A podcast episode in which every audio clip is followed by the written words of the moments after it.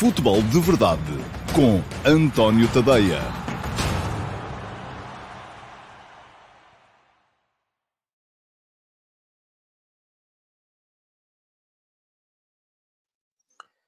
Ora, então, lá, muito bom dia a todos. Sejam muito bem-vindos à edição número 673 do Futebol de Verdade para quarta-feira, dia 12 de outubro de 2022. Hoje, para vos falar, sobretudo, um, da, do, do, empate que o Benfica arrancou ontem no uh, Parque dos Príncipes, em Paris, contra o uh, todo-poderoso uh, Paris Saint-Germain.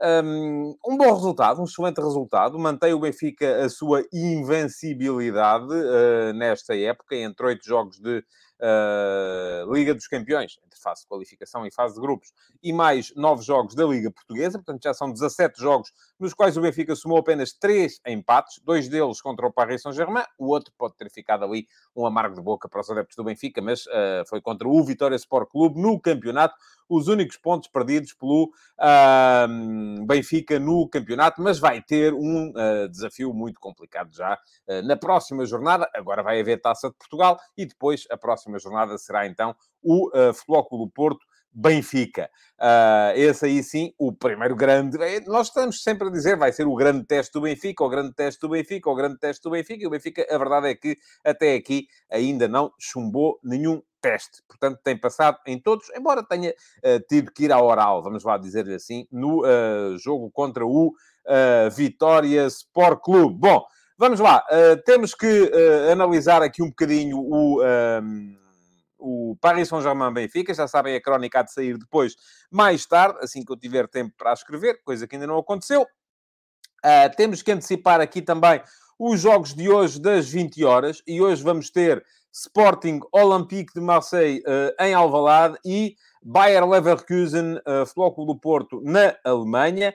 Uh, portanto, já estamos aqui a ver que são dois jogos muito, muito, muito importantes, tanto para o Sporting como para o Futebol Clube do Porto, e também falar aqui um bocadinho daquilo que foi uh, o, a vitória da Seleção Nacional Feminina ontem, 4 a 1 à Islândia, no...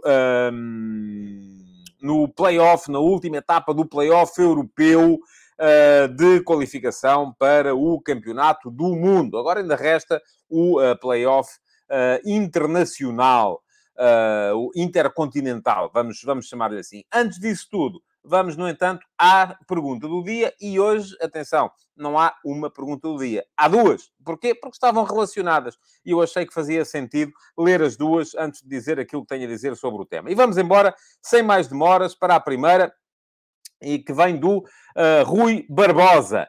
Uh, olá, Rui, muito bom dia. Não sei se está aí em direto ou não, mas se não está, enfim, pode sempre ver em diferido depois uh, a resposta à sua pergunta. E pergunta ao Rui: no jogo da Liga 3 do passado fim de semana estavam mais de 18 mil pessoas no estádio, à imagem de outros jogos da Liga 3 este ano. Um jogo entre as mesmas equipas na Primeira Liga teria menos de 5 mil pessoas. E isto pode explicar-se pelo baixo poder de compra dos portugueses, já que os bilhetes para os jogos da Primeira Liga são bastante mais caros. Em que é que os clubes da Primeira Liga estão a falhar? O que podia ser feito para se encontrar um bom equilíbrio entre os preços e as assistências, excluindo os jogos dos maiores clubes. Um abraço. Um abraço para si também, Rui. E uh, antes de responder, vou colocar aqui também a pergunta do Miguel Morgadinho. São perguntas compridas, daquelas que dá para a balda ficar aqui com falta de fôlego enquanto está a lê-las. Também posso aqui apelar um bocadinho ao vosso poder de síntese para uh, explicar os vossos pontos de vista, deixarem a vossa pergunta e não se alongarem tanto no texto. Pergunta-me o Miguel Morgadinho, olá Miguel, muito bom dia e obrigado pela sua pergunta também. Para eventual reflexão de pergunta do dia, à margem do jogo jogado, o que poderiam ser vantagens barra desvantagens de um modelo competitivo diferente na Liga Portuguesa? Virtudes do modelo de Liga fechada, com participação assegurada por critérios de sustentabilidade e massa crítica de adeptos barra fãs, do desporto que acompanhassem as equipas locais. Falo de uma transformação profunda, de centralização de receitas e redistribuição, de toda uma experiência de adepto alinhada, preview, dia de jogo, cobertura mediática. Percebo o contraponto do mérito desportivo para aceder a esta liga fechada, assim como o impacto da validade desta liga para provas europeias. Mas o nosso modelo competitivo é muito fraco e, se calhar, só vamos encarar definitivamente este tema quando aterrar uma Liga Europeia, que creio irá acontecer. Um abraço para si também, Miguel. Eu também creio que irá acontecer, que é coisa de mais um ano, dois anos, cinco anos, enfim, vamos a ver, depende daquilo que a UEFA for fazendo para satisfazer os interesses das principais marcas no futebol uh, europeu. Bom, mas vamos lá responder às duas perguntas. Primeira questão uh, que foi colocada, e eu com tanto texto já me esqueci, era Rui. Uh, colocada pelo Rui. Ó oh, Rui, foram mais de 18 mil pessoas, de facto, no uh, União de Leiria Belenenses, o clube de futebol dos Belenenses mesmo, por, alguma, um, por uma série de razões que está muito. Uh, que não, não, não tem só a ver, e se calhar não tem fundamentalmente a ver, uh, com o preço dos bilhetes.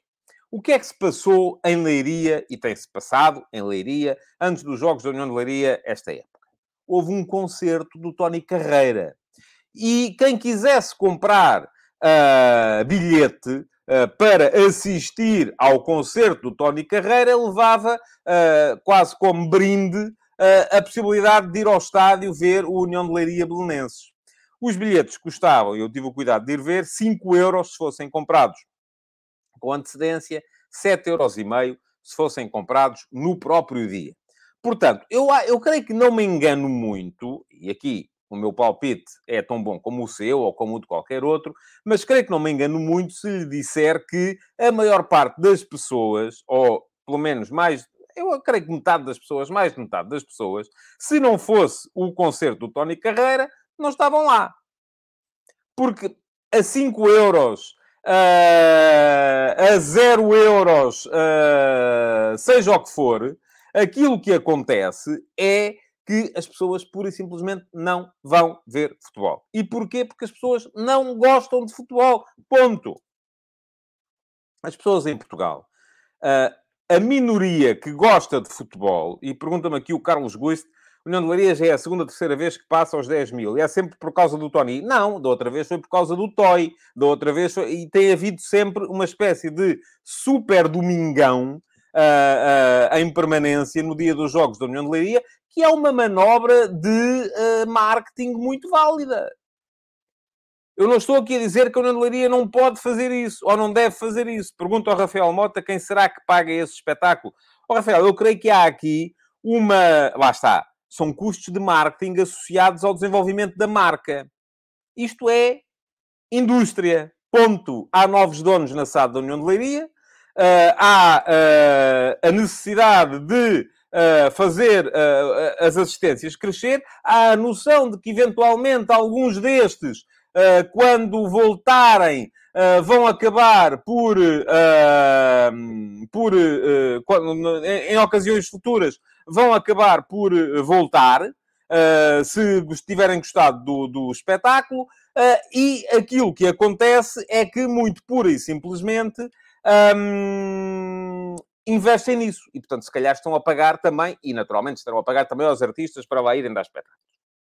Mas isto para me levar, e vou aqui só abrir um parênteses, porque eu sei que o João Lopes não esteve cá ontem, eu acabei de suspender por 5 minutos. Eu ontem tinha dito e volto a dizer, isto aqui é como no futebol. Eu não vi, ele diz que foi insultado. Não vi, não estava, estava a falar, não estava a ver o, o chat. Vou ver no final. Se alguém insultou, vai ser bloqueado. Agora, quem vier aqui pedir bloqueio para outras pessoas, é imediatamente leva um cartão azul. 5 minutos de suspensão. Uh, não sei se ele está a ver, se não está, não faço a mínima ideia. Pronto. Mas, parênteses fechado, não vou gastar mais tempo com estas tricas do A contra o B, do B contra o C, do C contra o D, do D contra o E. Não quero mais disso. Portanto, não vou, vou pura e simplesmente passar por cima e ignorar aquilo que ouvir. Já disse ontem, bloqueio e nem sequer menciono. Uh, quem ouvir a fazer queixinhas, leva 5 minutos de suspensão. Ponto final. É assim que vai acontecer daqui até ao final do futebol de verdade. Uh, bom, vamos lá. O que é que eu estava a dizer?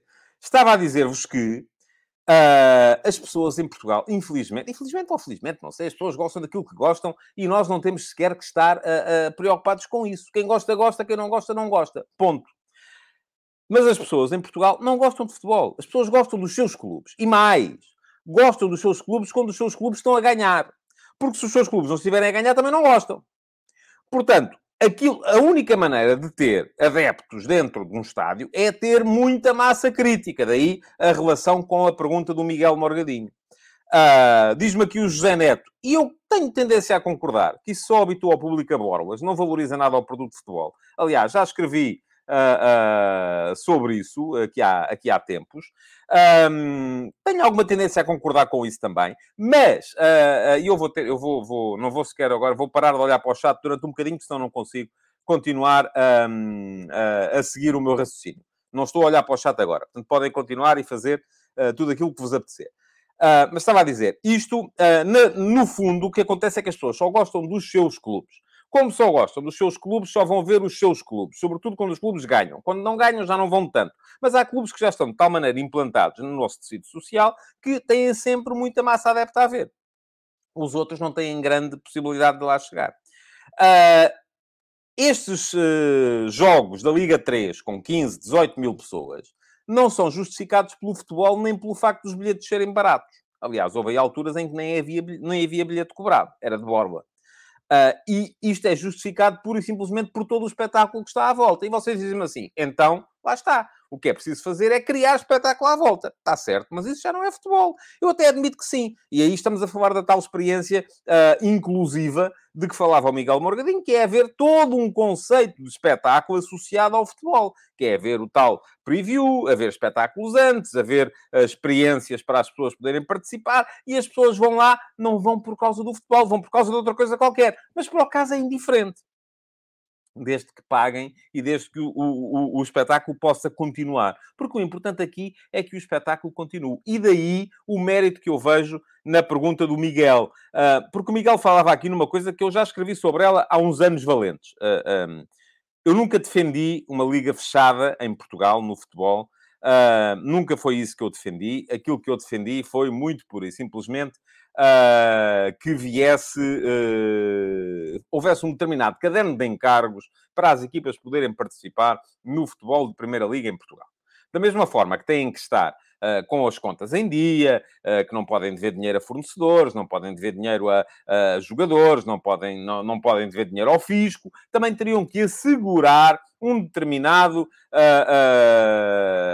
rácio de adeptos no estádio que não fosse capaz de o assegurar, por simplesmente não podia competir. Eu, em relação a isso, sou a favor.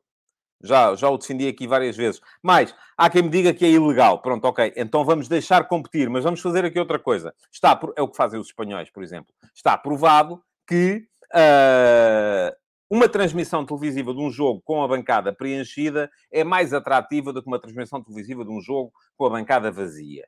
Portanto, há aqui um racional para se poder chegar aos clubes que não conseguem encher o estádio e dizer, meus amigos, vocês não enchem o estádio, portanto, quando for para distribuir a receita, o, o bolo global da receita, vocês recebem uh, aquilo que era a vossa parte, menos uma multa de uh, eh, 30%.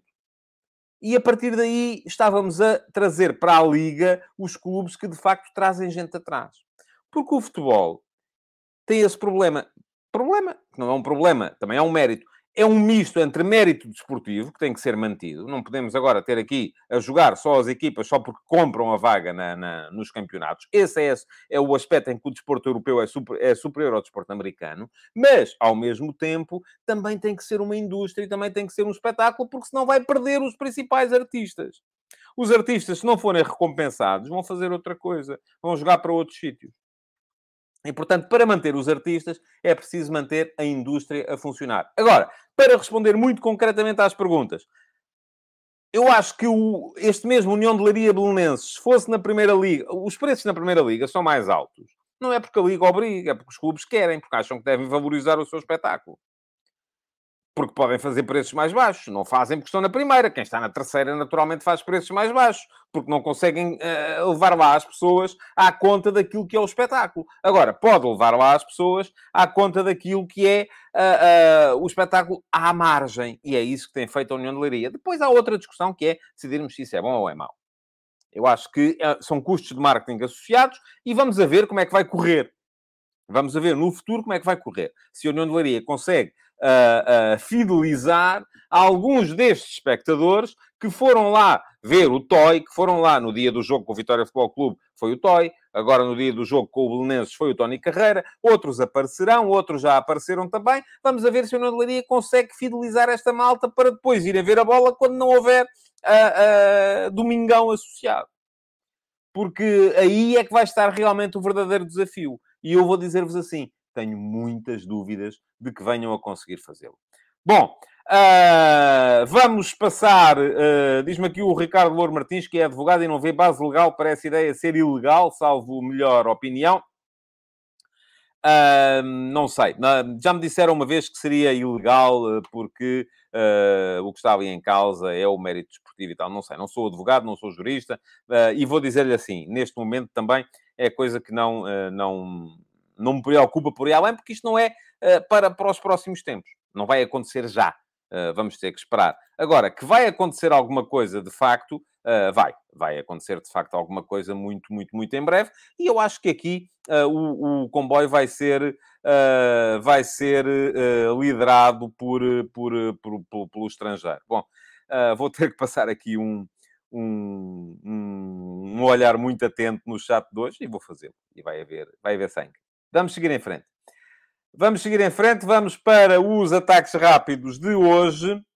Uh, e cá estão eles, cá está o separador para poder uh, entrar então nos ataques rápidos do dia de hoje. Primeiro para vos falar da seleção. Ah, antes disso, queria lembrar-vos que quem quiser candidatar-se à pergunta do dia, o que é que tem que fazer? É ir à emissão gravada do Futebol de Verdade, que há de estar depois disponível no, uh, no meu canal de YouTube, e deixar na caixa de comentários uh, o, uh, deixar na caixa de comentários o, um, a pergunta que querem candidatar à pergunta do dia. E se o fizerem, eu amanhã, antes do programa, olho para as perguntas todas lá estão e escolho uma à qual darei resposta. Agora, aquilo que uh, podem fazer, entretanto, também é seguir este link que eu vos deixo aqui uh, para uh, se inscreverem no canal. Uh, e a inscrição no canal, desde que ativem as notificações, o que é que vos garante? Garante-vos que o YouTube vos avisará sempre que eu estou a entrar em direto no uh, YouTube.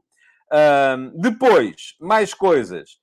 Uh, é colocar a passar aqui embaixo, em banner, e ainda hoje havia alguém que se queixava do, do facto de eu ter feito muito cross-selling ontem. É verdade, ontem foi um dia especial, porque houve o lançamento de um novo produto, mas está a passar aqui já em banner uh, o endereço para poderem aceder ao meu Substack, tadeia.substack.com, e vou deixar aqui também o link para poderem uh, inscrever-se no Substack. o que é que garantem com isso? Recebem através do vosso uh, endereço de e-mail, o endereço de e-mail que fornecerem, uh, todas, uh, todos os conteúdos escritos que eu vou produzindo, e são muitos.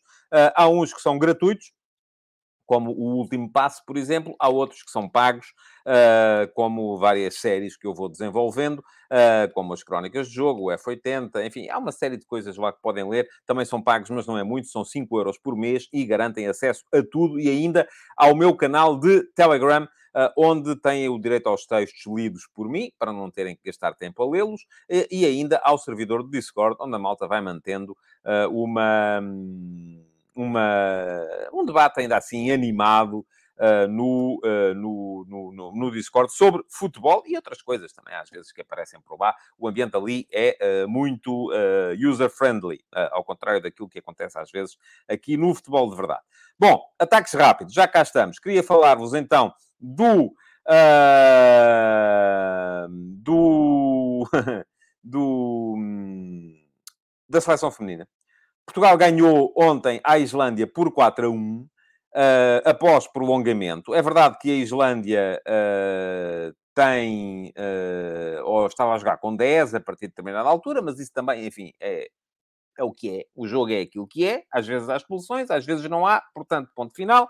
Parágrafo, muda de linha, segue em frente e foi isso que fez a seleção portuguesa. 4 a 1 à Islândia após prolongamento. Nunca tínhamos ganho a Islândia. A Islândia está muito acima de Portugal no ranking da FIFA. Já tínhamos ganho 2 a 1 à Bélgica, aí com um gol no último minuto. A Bélgica também está acima de Portugal no ranking da FIFA. Portanto, foram duas vitórias muito importantes e significativas. Prova de que o futebol português feminino está a começar a dar um uh, salto. Uh, e alguém me perguntava aqui, uh, foi aqui o Carlos Guiz, não sei se alguém perguntou antes, já se conhece o adversário para o jogo intercontinental? Não, ainda não. O sorteio vai ser sexta-feira. Na sexta-feira vamos saber como é que vai ser a coisa. Mas é um, é um playoff intercontinental muito, muito, muito curioso, porque são 10 equipas há equipas de todos os continentes, daí chamar-se intercontinental. Uh, e o facto de uh, uh, haver equipas de todos os continentes, no entanto, não faz. Portugal, neste momento, se Portugal ganhou a duas seleções que estavam claramente acima no ranking, desta vez vai ter pela frente uma seleção que está claramente abaixo. O pior que nos pode acontecer é aparecermos uma seleção que está para aí 20 lugares abaixo de nós no ranking. Portanto, Portugal será sempre favorito neste playoff intercontinental. Portugal é a equipa mais cotada que está neste playoff, é a única equipa europeia. Já se sabe, e diz-me aqui o João Costa, uh, e é verdade, Portugal é quem tem melhor ranking, e por isso mesmo, por ter o melhor ranking, é a equipa que está na posição A1 do sorteio. O sorteio vai funcionar assim: são 10 equipas. Uh, estas 10 equipas vão ser divididas em três grupos há um grupo de três, uh, perdão, há dois grupos de três e há um grupo de quatro. Uh, Pergunta-me o Luís Ventura se há deslocações. Uh, ah, vai ser na Nova Zelândia. Tudo isto vai ser na Nova Zelândia. Uh, agora, um, o, que é que, o que é que acontece? Há... Sério, isto é muito giro. Eu estou aqui a tentar explicar as coisas, mas isto não é, não é fácil. Porque eu vou dando aqui um olho, tenho outra vez que fechar aqui o chat e vou deixar de olhar para o chat outra vez, porque não consigo. É uma coisa, eu, não consigo ter o lado esquerdo do cérebro a explicar um raciocínio e o lado direito a ler as tolices que vão sendo escritas por ali. Uh, por alguns de vocês, não é, não é por todos, nem sequer é mesmo por uma minoria, muito minoria, uh, que, enfim, é aquilo que temos. estava a dizer, Portugal é a equipa mais cotada, é a equipa que tem o melhor ranking, é a equipa que está, uh, por isso mesmo, vai ficar na posição A1. Portugal vai, perdão, vai jogar a primeira vez no dia 17 de fevereiro e vai fazer um uh, jogo particular com a Nova Zelândia, porque este torneio uh, vai ser, ao mesmo tempo, um torneio de teste para a realização do Campeonato do Mundo que vai ser na Nova Zelândia e na Austrália, e já está definido que Portugal, ficando no grupo A, é um grupo de três equipas e faz um primeiro jogo particular com a Nova Zelândia. Jogo de exibição, não conta para nada. Pode ganhar 8 a 0, pode perder 15 a 0, é absolutamente igual. Só conta mesmo para a moral das jogadoras. Uh, e depois, uh, no dia 18, há um jogo entre as outras duas equipas que ficarão no grupo de Portugal, que não se sabe ainda quem são. Vai ser feito o sorteio na próxima uh, sexta-feira. Sabe-se que não vai ser nenhum dos cabeças de série. E quem vai estar o vencedor desse grupo depois vai jogar com Portugal no dia 22 para definir uma das três vagas que ainda restam uh, no, na fase final do Campeonato do Mundo uh, de uh, Futebol Feminino, que vai decorrer em 2023 na Nova Zelândia e na Austrália. Portugal será sempre, portanto, favorito nesse jogo. Os outros grupos, os outros dois grupos vão dar as outras duas seleções. Há mais um grupo de três e há um grupo de quatro que vai ter meias finais e final. mas com esses, Portugal nem sequer vai uh, jogar. Portanto, as equipas são uh, equipas que estão, já o disse aqui, razoavelmente abaixo daquilo que é o uh, ranking de Portugal. Eu escrevi sobre a situação do futebol feminino em Portugal hoje, no último passo, e fica aqui o link para quem quiser poder chegar lá e ler aquilo que eu penso sobre, sobre o tema, porque é um bocadinho mais complexo. Aliás, está um bocadinho ligado também com esta questão da União de Leiria, porque há aqui coisas que têm que ser impostas por decreto para poderem começar a andar. Da mesma maneira, a União de Leiria, para ter gente no estádio, tem que arranjar concertos.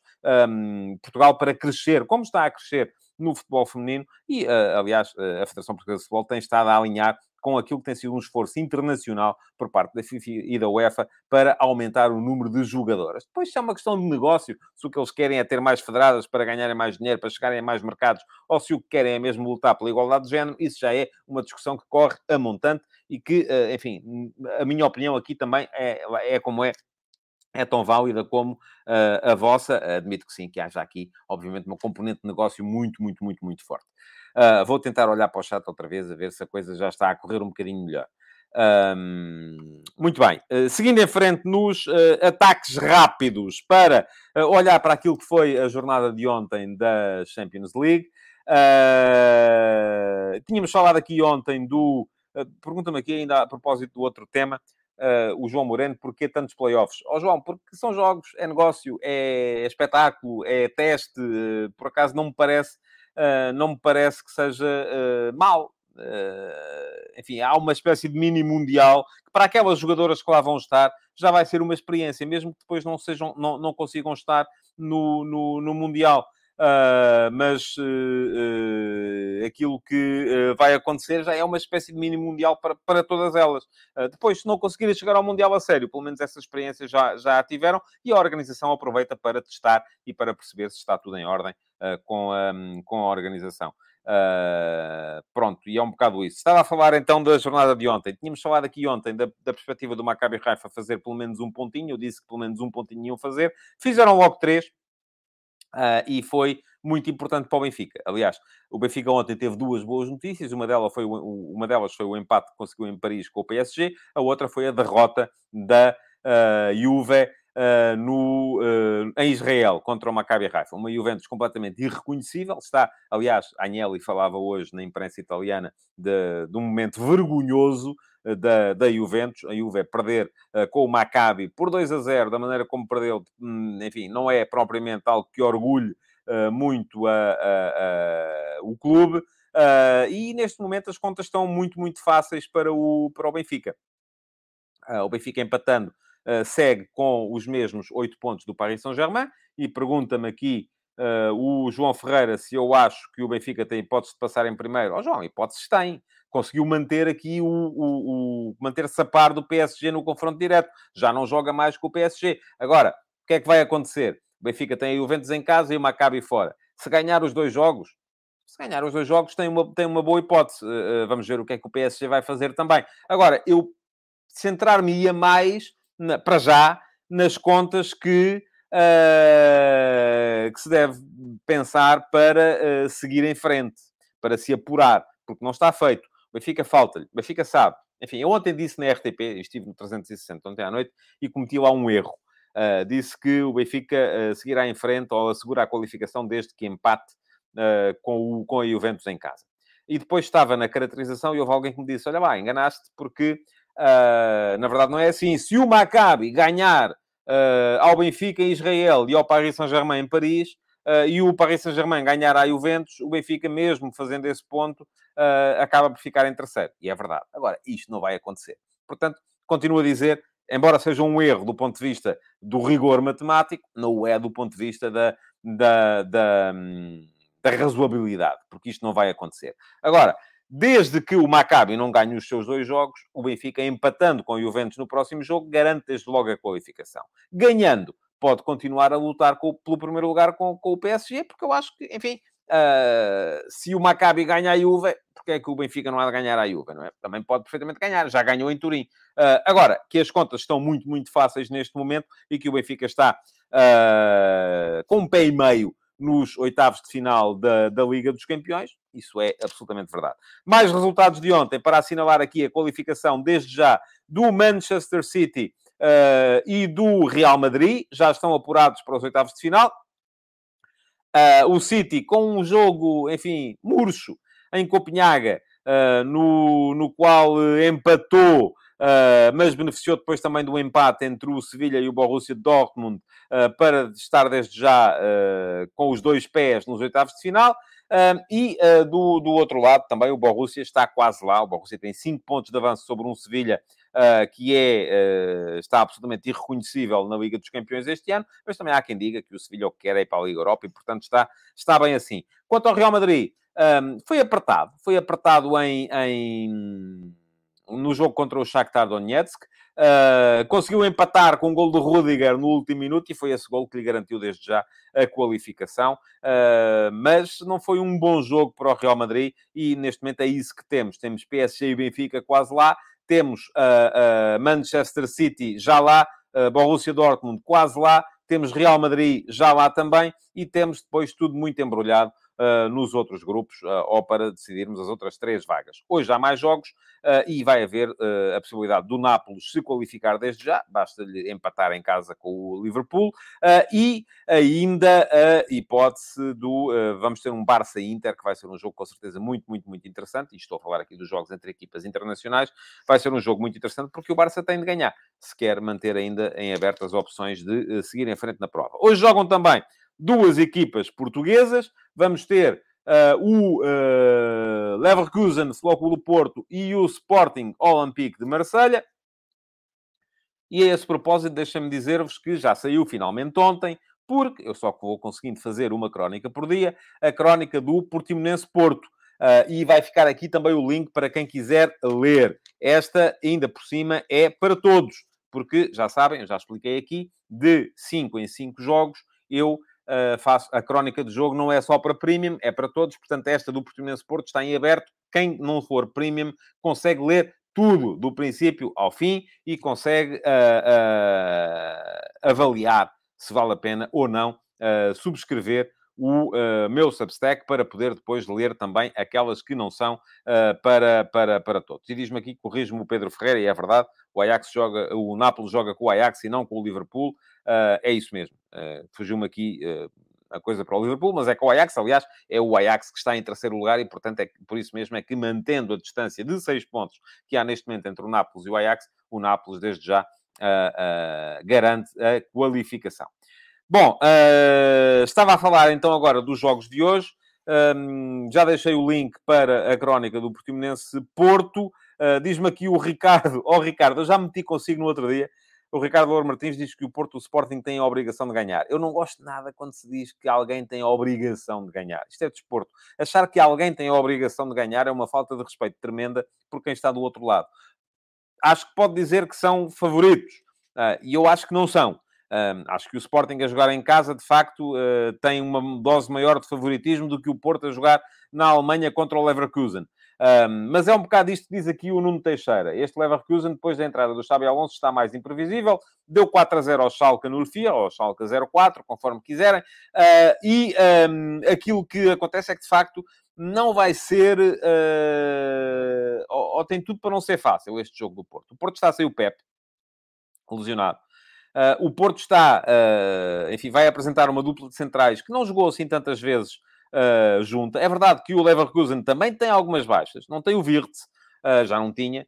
não tem o, o, o não tem o Frimpong e o Andrich, que estão castigados. Vão jogar, em princípio, o Fosso Mensah e o Demirbay mas é uma equipa que de facto está com uma alma nova. É uma equipa que está a aparecer uh, uh, depois da substituição do Gerardo Seoane pelo uh, Xabi Alonso, está a aparecer com, uma, com, com um novo ânimo. Esta vitória por 4 a 0 pode ter sido importante para os jogadores acreditarem mais em si. O jogo é na Alemanha, jogar na Alemanha nunca é fácil e, portanto, acho que o Porto pode ter que sofrer. Pode ganhar, pode, deve ganhar, deve, precisa de ganhar, é mais isto precisa de ganhar se quer, uh, de facto, uh, manter-se em linha para a qualificação. Mas não antevejo aqui de todo um jogo fácil para o Porto. Da mesma forma que não antevejo um jogo fácil para o Sporting, apesar de jogar em casa. Apesar de jogar em casa contra o Olympique de Marselha. E pode até dizer-me assim, é pá, mas o Sporting em Marselha, a jogar fora, é verdade que sem público, a jogar fora, o, Marse... o Sporting uh, esteve a ganhar. fez o 1 a 0. Podia ter feito o 2 a 0 uh, antes do Adam ter entregue os pontos ao adversário. E isso é tudo verdade. A verdade é que isso aconteceu. E eu aqui, de facto, uh, falo de factos. E, e, e, esses factos podem ter condicionado a forma como o Sporting vai olhar para a equipa do Marselha hoje. Eu acho que esta equipa do Marselha é muito forte do ponto de vista ofensivo. É uma equipa que tem argumentos ofensivos muito, muito, muito interessantes. Uh... E que o Sporting, se entrar com alguma, com alguma nervoseira, uh, pode vir a sofrer. Uh, o que é que é importante? É o Sporting fazer um jogo uh, forte, como fez, por exemplo, quando teve que o fazer na época passada, que foi o jogo em casa com o Borussia Dortmund. Se o fizer, eu acho que tem condições para conseguir chegar lá. se o não fizer, se deixar afetar pela termideira, vamos a ver pode vir a ser complicado. Este Marselha ofensivamente, volto a dizer, é uma equipa muito forte. É uma equipa que, eu expliquei isso na crónica do Marselha Sporting, que lá está também no meu uh, Substack, para quem quiser lá dar um salto e ler. Uh, o Sporting não vai ter outra vez o Santos Just, lesionou-se outra vez, enfim, e, e, e, está aqui o João Ramos a perguntar uh, o que é que acha da contratação do Santos Just, ainda não jogou 90 minutos seguidos e custou 10 milhões. Está a ser problemático, de facto, este, esta questão do Santos Just. Uh, é um jogador que eu acho que eu ia muito de mental também. Aliás, tal como está a ser problemático, por exemplo, o rendimento do Pedro Porro desde a primeira época. Vocês já repararam as vezes que o Pedro Porro se lesionou na primeira época e as vezes que se tem lesionado daí para cá?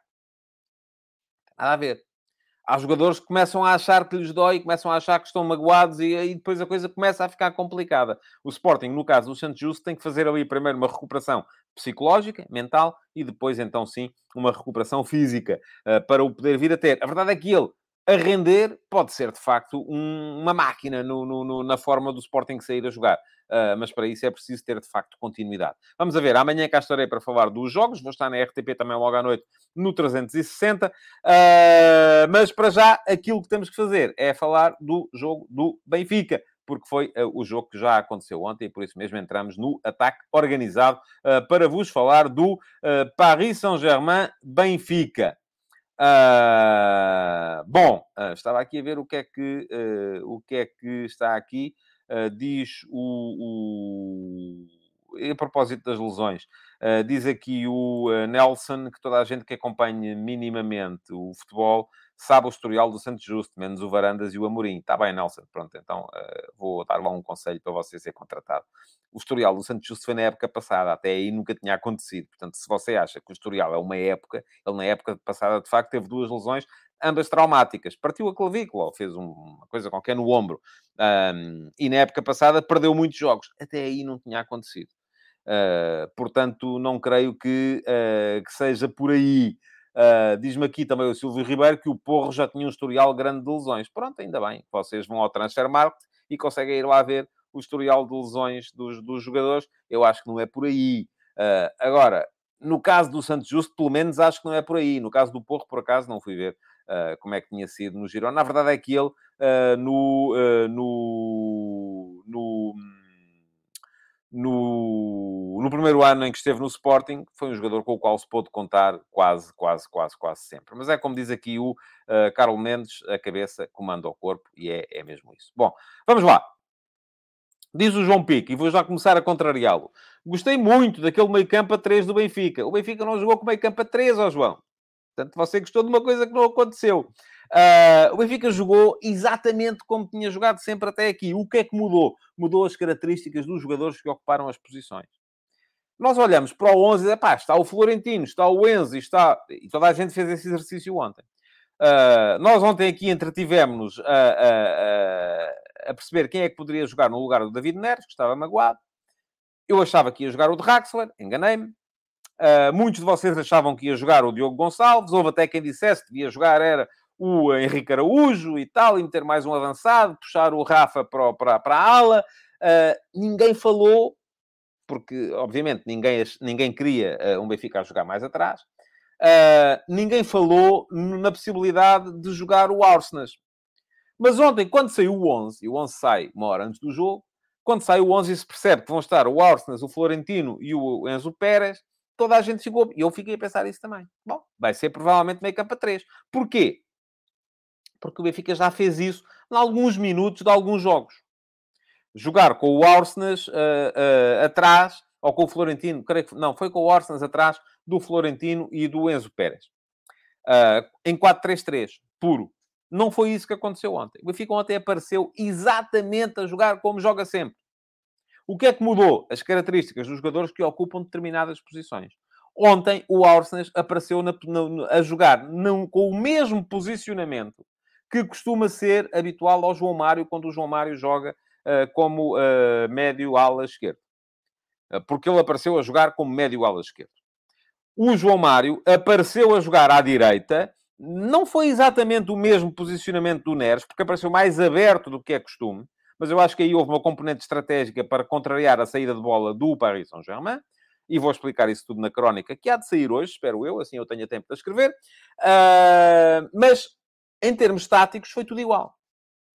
Saída de bola a 4, com os dois centrais e os dois médios, laterais minimamente projetados, o Arsenal a jogar pela esquerda do meio-campo. E porquê é que o Arsenal apareceu ali? Enfim, toda a gente aqui, your guess is as good as mine. Uh, eu acho que teve um bocado a ver com a necessidade de contrariar aquilo que é uh, um... Uh, aquilo que é o, o, o e desculpem lá, estava aqui só a fazer uma, uma, uma, uma operação rápida. Estava, uh, tinha a ver apenas e só com aquilo que era uh, a necessidade de contrariar a saída de bola mais forte do Paris Saint-Germain pelo lado direito, onde estava o Hakimi. Com o Arsenal ali, o Benfica passou a defender melhor daquele lado. E o Fábio Leandro já me está aqui a escrever Enzo Fernandes, portanto deve ter dito Enzo Pérez outra vez. Aliás, o José Eduardo foi o primeiro. Isto vai começar a ser um... Vamos começar a fazer aqui um concurso Sempre que eu disser Enzo Pérez, o primeiro a dizer Fernandes desse lado uh, tem direito a prémio. Mas uh, uh, para já ainda não está pensado. Vamos a ver. Bom, eu acho que foi por isso. Acho que foi sobretudo para conseguir bloquear a saída do PSG por aquele lado. E a verdade é que o jogo ontem foi muito mais fechado do que tinha sido o jogo de há uma semana na luz. Há uma semana na luz tínhamos tido inúmeras ocasiões de gol de parte a parte. Ontem não tivemos.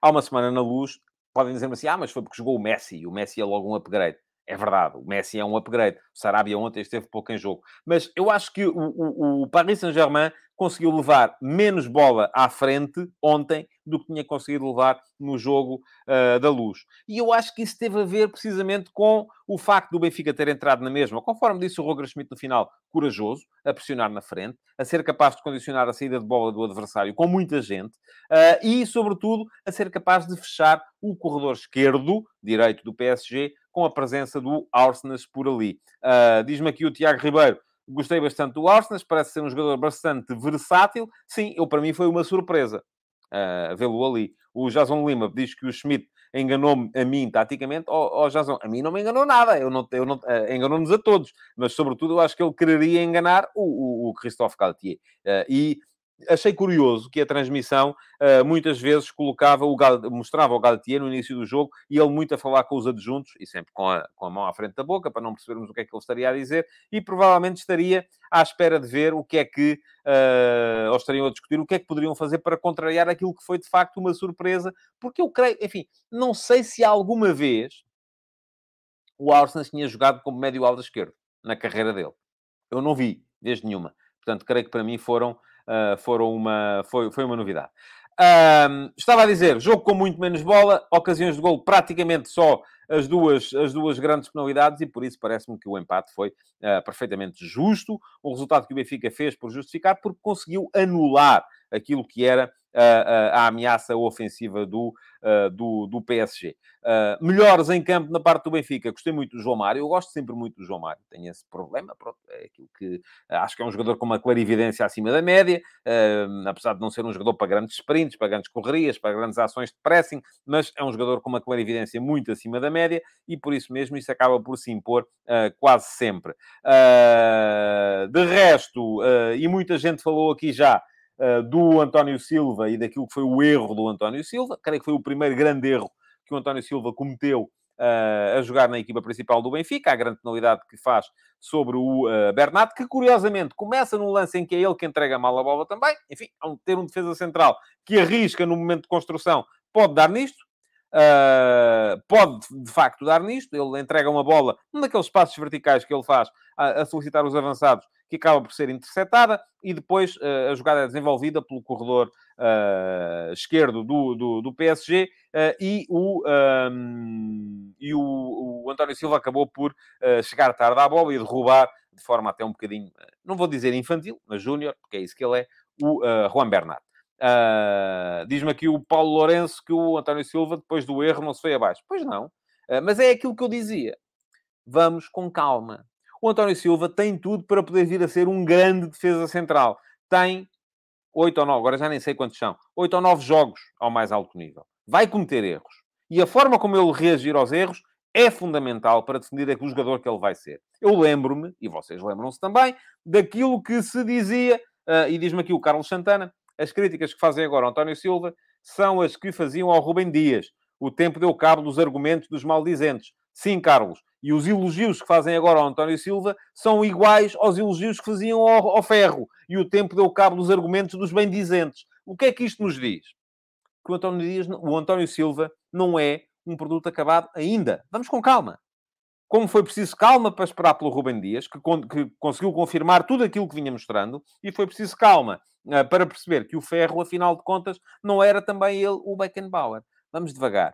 Uh, estas coisas, uh, eu percebo a lógica a lógica da hipervalorização dos jogadores que aparecem, e que eu acho que não tem a ver necessariamente com o facto de ser no Benfica. Se fosse no Benfica, ou no Sporting, ou no Porto, e vou dizer aquilo que vocês gostam, ou no Carcavelinhos, era igual. Enfim, se calhar não era igual, porque o, o, o, os média naturalmente puxam mais pelos clubes que têm mais adeptos, uh, mas uh, uh, este fenómeno de hipervalorização é normal. Agora, cabe-nos a nós, cabe-nos a nós, de repente, chegar aqui e dizer assim, vamos com calma. E diz aqui o José Neto, que o Ferro nunca se exibiu a este nível contra adversários desta craveira. Era forte na construção, mas nunca se disse dele o que se diz agora do António Silva. Nem as idades são comparáveis. As idades são comparáveis, acho eu, eh, José. Agora, a questão aqui é, nunca se disse dele... Não, o Ferro chegou, a, jogou na Seleção Nacional. O Ferro jogou na Seleção Nacional, coisa que o António Silva ainda não fez. Portanto, meus amigos, vamos com calma. Vamos esperar. Vamos ver como é que ele evolui. Vamos ver o que é que ele vai fazer. É que, de repente, estamos a chegar ao ponto que o António Silva uh, fala alto para o Bonucci e já é... Epá, falou alto para o Bonucci. Estão a ver, hein? A ganda pinta, ganda menino. Vamos com calma. Vamos esperar para ver. Eu disse, e eu aqui estou sempre à vontade, ainda ele não tinha jogado na equipa principal do Benfica. Quando foi o jogo do Boa Vista e o Morato estava magoado, e toda a gente, ou muita gente, veio aqui dizer que ia jogar o Vertonghen, e eu disse, meus amigos, vai jogar o António Silva. É o que faz sentido. Disse aqui antes do jogo do Boa Vista, estreia do António Silva na equipa principal. Eu vi-o jogar na Youth League ano passado e ele tem muita qualidade. Agora, de repente, fez oito ou nove jogos e não é o melhor defesa central do mundo. Não, vamos com calma. Vocês que não queriam o António Silva, queriam o Vertonghen, que lá está uh, a ganhar mofo no Anderlecht, uh, de repente agora pensem o António Silva temos que esperar que ele lá chegue e temos que lhe dar tempo, até porque ele se pode estragar à conta daquilo que é tal, o tal hype e a tal hipervalorização. Ontem, de facto, cometeu um erro, cometeu, foi o primeiro erro ao mais alto nível que ele cometeu em 8 ou 9 jogos, o que é muito bom, o que é muito bom. O Amadou Jaló, corrijo-me aqui, diz que era porque o Otamendi estava castigado. É possível. Sim, tem razão. Era isso mesmo. Porque até, um dos argumentos que eu usei foi que era o central pela direita e, portanto, fazia todo o sentido uh, que fosse o Otamendi a jogar, porque se fosse para jogar pela esquerda, então aí fazia mais sentido do que estar a meter dois, dois esquerdinos e que achava que o Roger Schmidt ia apostar no António Silva, como apostou e, de facto, uh, fez, fez isso e fez muito bem e tem feito muito bem até aqui. Não é que tenha feito um mau jogo ontem, simplesmente fez uh, cometeu um erro ontem, foi o primeiro, e vamos ver como é que ele evolui agora em cima deste, deste erro, porque isso é muito importante, tal como é muito importante perceber como é que as, as equipas evoluem depois do primeiro design, e o primeiro design o Benfica ainda não o teve. E, portanto, daí o título deste futebol de verdade. Este Benfica nunca chumba, porque estamos sempre a anunciar uh, um, uh, o grande teste ao Benfica, e o Benfica tem conseguido superá-los todos. Diz aqui o uh, Luís Isaías, foi um erro normal, até o Verratti, com a experiência que tem, fez um erro pior. Exatamente, Luís. Mas a questão é perceber como é que os miúdos reagem aos erros, por mais, normal que, mais normais que eles sejam. O Verratti errou ontem, como já terá errado muito mais vezes na carreira. Tem centenas de jogos. Uh, um miúdo que tem oito jogos, não sabemos como é que ele vai reagir. Uh, Pergunta-me aqui o João Miguel Nunes se eu acho que os média tiveram culpa no flop do Ferro. Não. O objetivo dos média não é tornar o Ferro um grande jogador. Quando muito o Benfica pode ter tido culpa na forma como não soube blindar o jogador ao hype que foi criado à volta dele. Agora, estamos aqui muitas vezes a, a, a confundir, a confundir coisas.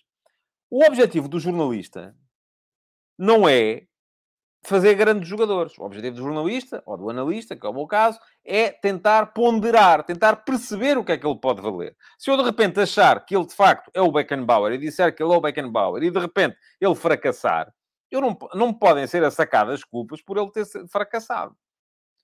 Quando muito podem ser assacadas culpas por ter feito uma má análise. Agora, eu, não, eu como jornalista, eu como diretor de jornal, eu como seja o que for, não posso ser culpado por um jogador não resultar. Aí quem pode ser culpado é o jogador porque não teve a estrutura mental, é uh, uh, o entorno do jogador porque não soube blindá-lo, é o clube porque não soube blindá-lo também. O jornalista não pode ser culpado por isso. O jornalista pode ser culpado de ter feito uma má análise. Que é uma coisa completamente diferente. Agora, o jornalista é julgado em função do jornalismo, não é julgado em função da produtividade dos jogadores. Uh, muitas vezes baralhamos isto, e não é só neste, neste caso, é também noutros casos, casos em que vimos para aqui dizer que o jornalismo tem que contribuir para que o futebol evolua. Não tem nada. O jornalismo tem que ser aquilo que tem que ser, que é jornalismo. Tem que ser crítico quando tem que ser crítico, tem que ser elogioso quando tem que ser elogioso e tem que ser, sobretudo, verdadeiro. Mas quando se trata de uma questão de opinião, enfim, não há verdade nem mentira. Há quem goste mais, há quem goste menos. Bom, estamos a chegar já ao fim. Uh, tenho que vos lembrar ainda que ontem houve mais um F80 e hoje vai, vai sair mais outro. O F80 de ontem, perdão, foi com o Marcelo, e não sei se se lembram deste jogador, é relativamente recente. Um, era um jogador que Nasceu no Brasil, filho de portugueses, veio para Portugal com 12 anos, nunca conseguiu chegar, apesar de ter sido pedido várias vezes, à seleção nacional, uh, precisamente porque na altura havia muito o, o, esse preconceito uh, da, da, do facto de ele ser brasileiro e não queríamos naturalizados na seleção, mas ele não era brasileiro, era português, tanto tinha sido chamado ao serviço militar em, em Portugal. Uh, o uh, Marcelo começou a jogar, jogou, enfim, em vários clubes da Zona Centro, porque foi para lá que os pais foram viver, e, o, o, e depois revelou-se, sobretudo, Gil Vicente, Tircense, chegou ao Benfica, foi fundamental na vitória do Benfica na final da, de uma taça de Portugal contra o Sporting, e depois andou muito muito tempo no futebol espanhol e, sobretudo, no futebol inglês, antes de uh, abandonar a carreira. Hoje é agente de jogadores e o F80 dele vai estar aqui neste uh, link uh, para quem quiser poder ler. hoje vai sair mais um, 15 horas, com um jogador que faria anos hoje se ainda fosse vivo, coisa que não vai, vai fazer, porque já não está entre nós. foi um jogador dos primórdios do futebol português.